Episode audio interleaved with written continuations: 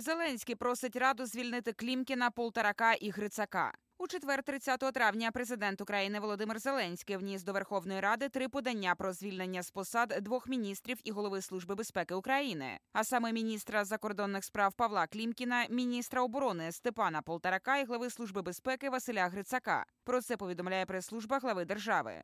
Так, глава держави звернувся до парламенту щодо звільнення Павла Клімкіна з посади міністра закордонних справ України, Степана Полторака з посади міністра оборони України. Третє подання стосується звільнення Василя Грицака з посади голови служби безпеки України. Йдеться у повідомленні. Президент України наполягає на невідкладному розгляді парламентом цих питань. Крім того, у поданнях зазначається, що глава держави діє на підставі конституції та відповідних законів України.